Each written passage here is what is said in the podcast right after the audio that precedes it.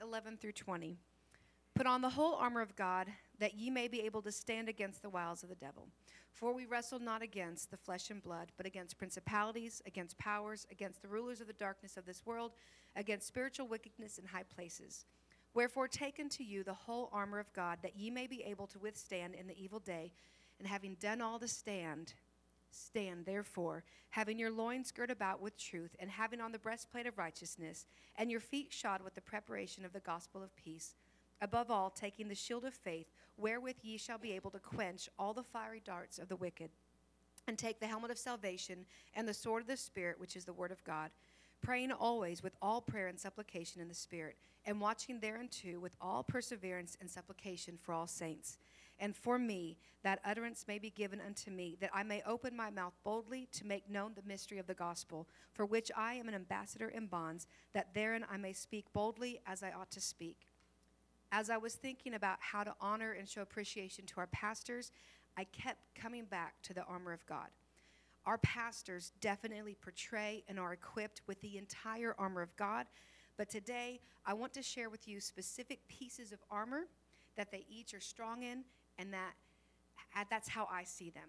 So we're going to start with Pastor Barry. Now he's on vacation today, so I'm going to read it as I wrote it because it's recording so then he can listen to it.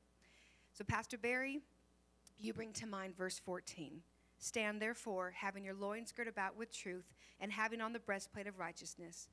Pastor Barry, I have never known you to shy away from the truth. When you preach, when you speak, you boldly talk about the truth, unashamed, not worried about what people might say. You hold on to what is good and godly, and you share that truth and righteousness with the congregation, not just from the pulpit, but throughout your life. You passionately love your family. You loyally serve as the head of the house, pointing and guiding them to the truth of God's love. And you have made us all feel like family. I know that I can call you and Donna, and just like a loving uncle and aunt, you will be there. You are a warrior for God, His truth, and His righteousness.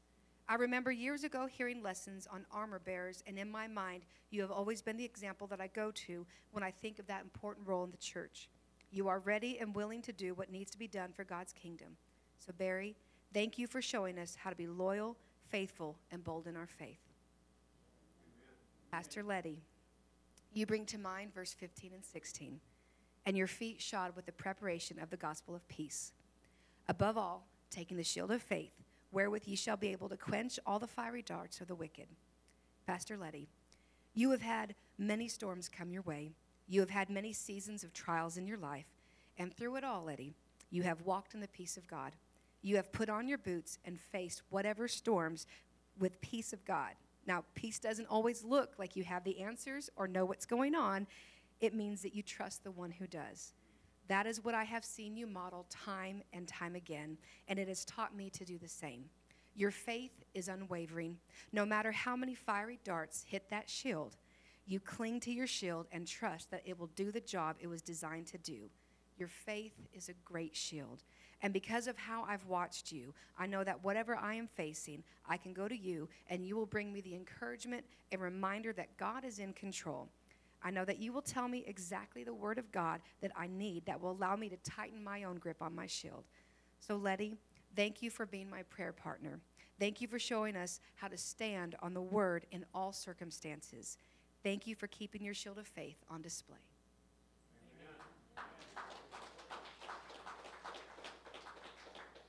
So, next is verse 16, which I'm splitting between Pastor Terry Dad and Pastor Jeff Honey.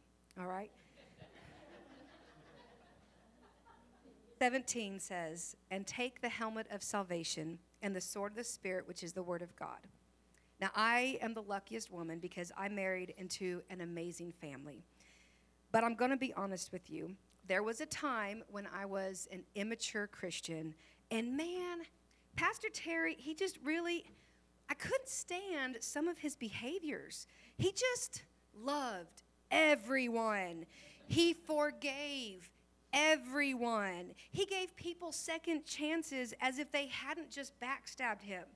It was very frustrating. But then I got deeper into the word and I saw that his behavior was Christ like. His behavior was how God had called him to minister. And here's something else I learned the helmet of salvation is more than just being saved. The word salvation, it is the same word as healing. To be saved is to be healed. And God is a God who restores. And over the years, I have watched so many people be restored to God because of your annoying habit of loving them when they least deserved it. Now, I'm a little bit more mature, and I don't see it as an annoying habit at all, but a direct reflection of the God that you love and know. You have touched so many lives. You have allowed God to use so you so that many can be restored, that many could be healed, and many can be saved. And Pastor Terry, you're my favorite father-in-law. Thank you for being a man of God that teaches us how to love, how to forgive, and how to see people as God sees them worthy. Pastor Jeff Honey, when I agreed to marry you, I never imagined that you would be where you are today. I mean, I thought you were going to be super rich and we were going to be living the high life. Just kidding. 19 years ago, young and dumb Casey could not have dreamed of the life that we have been blessed with. One of the biggest blessings, aside from watching you be the best father to our amazing girls, has been watching God transform you into who He always knew you would be and who your parents always knew you would be a pastor. At first, a reluctant pastor, but I have had a front row seat and have watched God transform you into someone who knows how to wield the sword of the Spirit with precision and care. You have had to fight many battles you didn't want to fight. And there were many times you fought those battles with your own weapons, but not anymore. You have been transformed into a spiritual warrior who knows how to fight his battles with God's sword. Thank you for taking what you learned and sharing it with us. Thank you for being a man of God that I am proud to be married to. Thank you for believing that God can take an arrogant but brilliant man and turn him into a man humbled by the task at hand. To all the pastors, we thank you. We love you. Now, sometimes as the sheep of the pastures, we are stinky and messy and we wander off. But we thank you for your love, for your sacrifices, and your talents. You have blessed our lives. May the Lord bless you and keep you and make his face to shine upon you as you continue your ministries. I think they deserve a round of applause.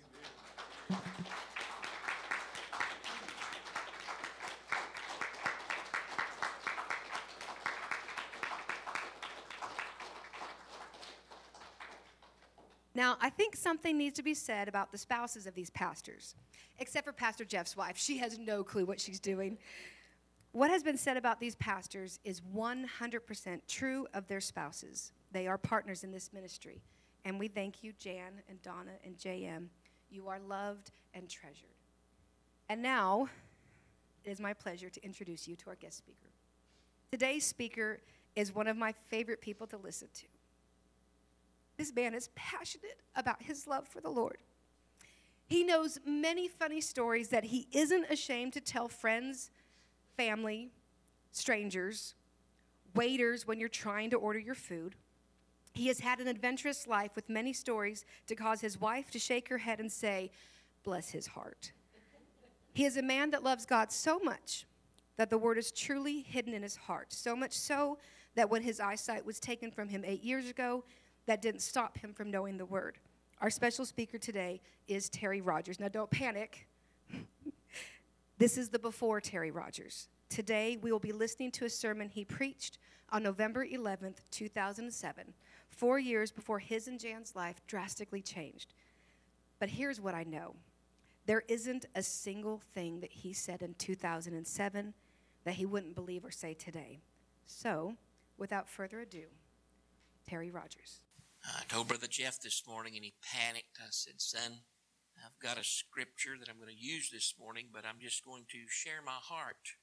I think when we share our heart, then people understand what is in our heart and what our wishes and our desires are.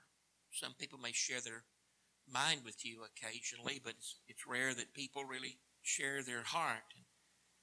If you have your Bibles, turn with me to Hebrews chapter 3, verse 7. Wherefore, as the Holy Ghost saith, Today, if you will hear his voice, Harden not your hearts as in the provocation in the day of temptation in the wilderness.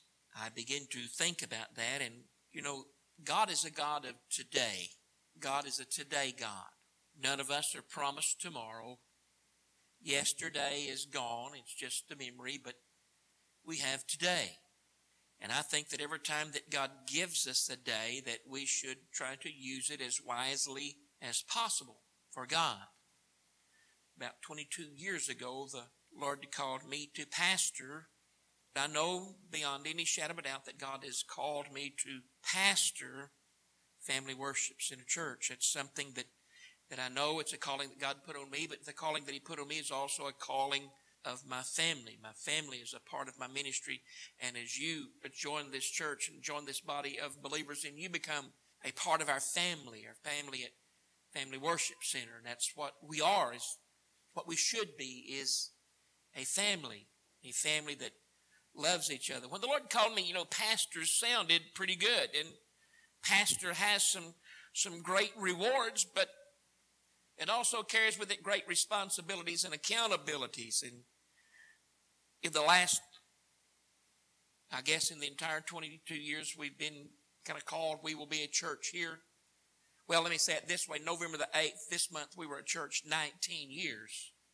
And next year at this time, We've been a church of 20 years. And that time, we've seen a lot of people come. We've seen a lot of people go. We've seen God work in a, a lot of people's lives, and we've seen Him move a lot of people. And, and, and I believe that everybody that came was supposed to come, but I don't believe everybody that left is supposed to leave. Amen? And people leave because something is wrong. They're not being fed something. Something is, is amuck. Something is not right, and, and they're not getting enough of this or that that they need. And the thing we got to realize is, like Paul said here, or the writer says here, not Paul, harden not your hearts. As in provocation, he tells us that in the, in the living of our life, you know, things aren't always good. Does everything go well on your job every day?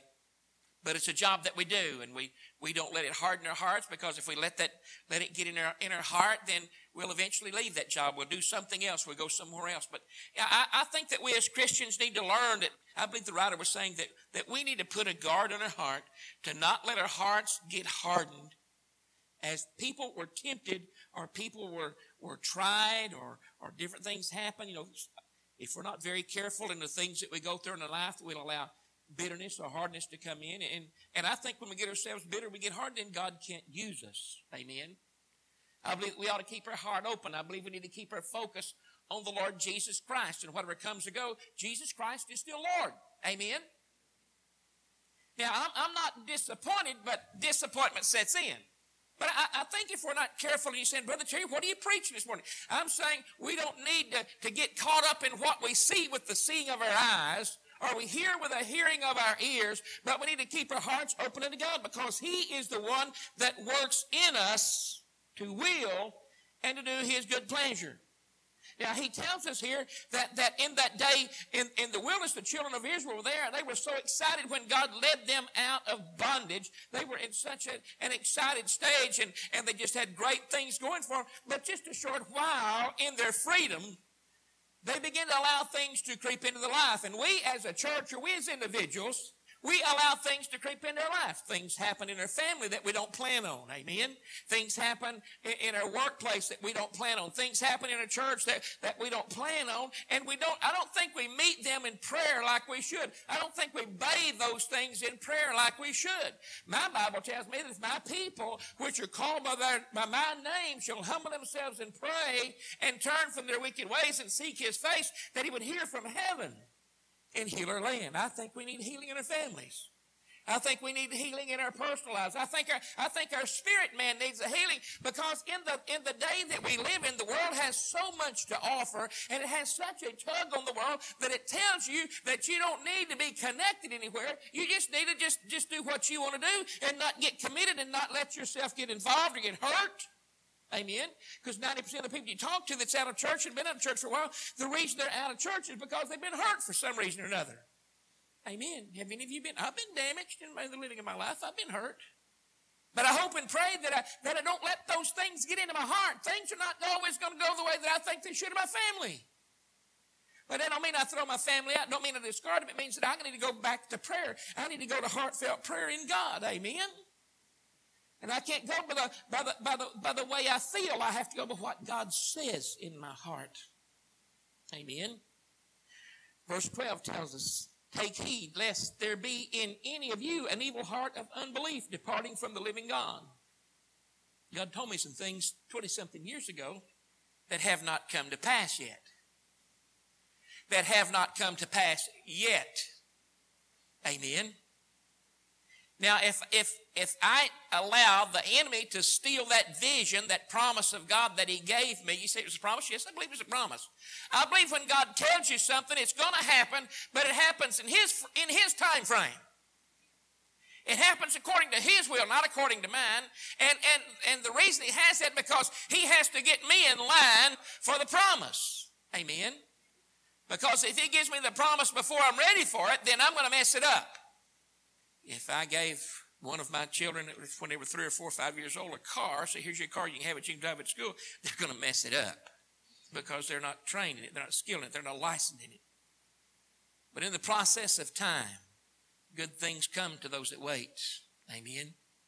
So he tells me not to not to be anxious, don't to harden my heart and and let an evil heart of unbelief come in me, separating me, separating me from God. Now, if everything that God told me that has not come to pass, if I allowed that to get into my heart, I would become a bitter old man.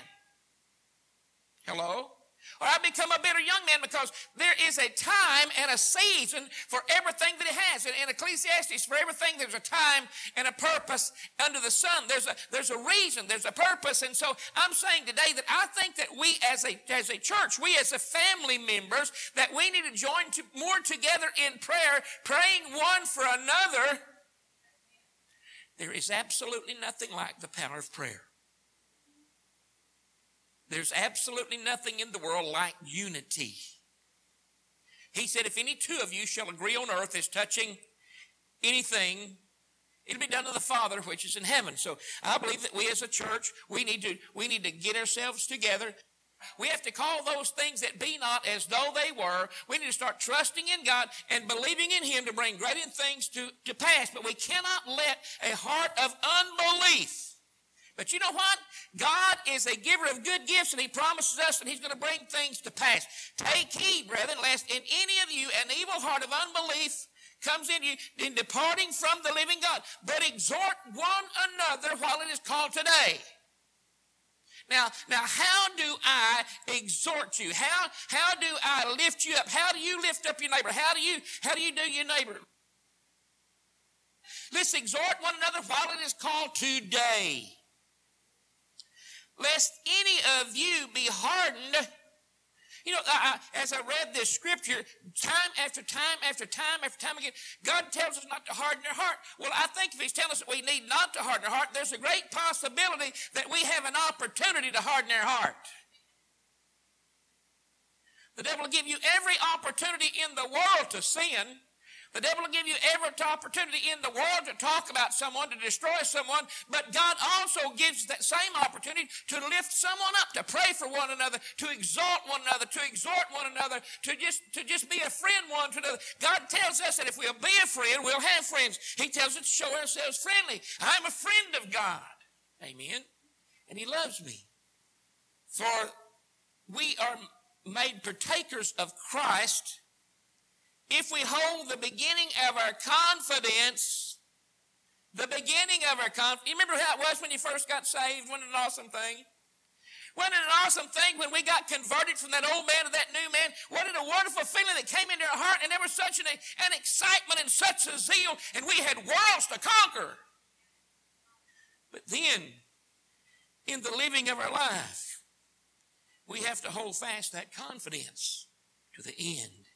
He said, while it is said today, if you will hear my voice, hear his voice and harden not your heart, as in the day of provocation or in the day of bitterness. You know what? The children of Israel got bitter out there in the wilderness. What happens is people get bitter in the things they go through in their life, and that root of bitterness settles in and roots in, and it begins to harden their heart to the point that we don't let anybody in. We won't let our children in. We won't let our wives or our husbands in. We won't let our best friends in. We'll, we'll harden our heart. Why? We've been hurting that area. We've been, we've been damaged in there. So I'm just going to seal that part of myself off so nobody can get there. And that's what happened. People set sealed to where nobody can get in, nobody can penetrate that heart to love them. And what happens? The love of God leaves because there's no room there for anything but bitterness. Because of the things. For some, when they had heard, did provoke, howbeit not all that came out of Egypt but Moses. God tells us, you know, when, when, it, when an unbelief gets in our heart, it begins to choke out the vision that God has for us. It begins to destroy the goodness that He has in there for us, and it begins to destroy our faith. It begins to destroy our vision for the church and for our family and where we're going and what we got to do, and, and disappointment sets in. And that's way it is with the church. We, we all have different things in our mind of how we can get from here to there, but we all need to remember that we are still family. You know what it does? It takes all of our energies together to make something work. And our job is to fulfill the work that He's called us to do. Here's what it is as a church the more that we can work together. What's Walmart's slogan? Together, all together, everyone accomplishes more. Yeah. Same way it is in God. Individually, we loose cannons, and a loose cannon usually gets himself hurt, usually gets his heart hardened. Usually gets into a pickle. Usually something happens and he sets himself aside as an island. But as we work together, then nobody's disappointed, are we? Amen. The Bible tells me that the children of Israel, when they went into that wilderness, they got very disappointed in God because God didn't do things the way that they wanted Him to do it. I think that's the reason many, many people are discouraged today is God's not doing things the way that they think they should be done. I catch myself every once in a while I say, God, why didn't you do it this way? It's not my way, it's His way. And I don't understand it. I'm just supposed to believe. I'm just supposed to trust in Him and rely on Him and not lean to my flesh, but to trust in God. The children of Israel, they got their eyes off of God by thinking about their personal needs and the things they wanted, their personal. They, God brought this, these two million or so people, a family out of bondage. And as soon as they got their freedom, they lost. They lost vision of what God was doing for them in their lives. They begin to murmur. They begin to complain about this or that, about the, about garlic and onions and, and, and, things like that. They begin to fuss over things that, that, that were very trivial. And then that led to other things, and their, and their heart began to get hardened. And they begin to blame God, and you've led us out here, God, to die. Let me tell you, God never led anywhere, anywhere to die. When God leads you out, He takes you out. When God promises you something, it's going to come to pass if you don't lose sight of the vision. Amen. See, what happens when, when, when hardness comes in, it begins to work on our faith. Amen. We lose faith in God is, is able to protect my children. God is able to protect my home. God is able to do this. We, we, we, lose, we lose sight of that. And when, when we lose sight of faith, then the Word of God is not operative in our life because the faith and the Word of God has to be mixed together. And when, I, when, I, when I'm disappointed in God and not walking in faith, and I'm hardened in God, I, I, I, can't operate in faith because now these things have taken the place of faith in my heart and vision in my heart, and, and the Word of God can't don't have room in my heart anymore because it don't fit because faith has to be mixed with the Word in order for it to be operable in your life. Same way with us. Faith and, and the Word of God has to be operative in our life, and it's not going to be there if our heart is hardened. If we if we got bitterness or jealousy or strife or any of those things in our heart, then that chokes out faith the word tells me to trust God. My word, my word tells me to have confidence in God. My word tells me to have faith in God, to rest in God. But if I allow these things to come into my heart and choke that faith out, but God said, take heed, lest any of you, an evil heart of unbelief, departing from the living God. See, that separates me from God. When I get to looking at what I think could have been or should have been, rather than what God is doing, then I'm separated from God. That's, that separates me. Amen. But, you know, the Bible tells me, you know, I, sure, we all get agitated. We all get aggravated. There's things that happen in our life because things don't go right. But my Bible tells me to not be weary in well doing. You know, my time, my time for the harvest may not be God's time for the harvest. I tell you something? God's got nothing but good things for us. Nothing but wonderful things for us. Sure, we're going to have tribulation, we're going to have trials, but God's intent for us is good. God's intent for us is good. God's intent for us is good. Amen. And He's sitting there with just unlimited possibilities for us as Christians and opportunities for us and Christians to do great and mighty things for Him. And we're sitting waiting on Him to do things for us. He's already done it.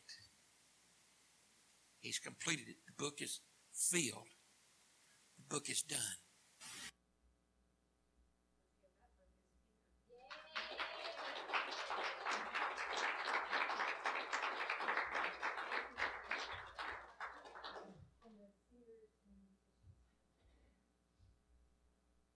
What a powerful word. Terry, was I was I right? There's not a single thing that you said in 2007 that you still don't believe and hold on to today. Absolutely. Do you want the microphone? The money to get this address. This guy's not got a job, you need to hire him.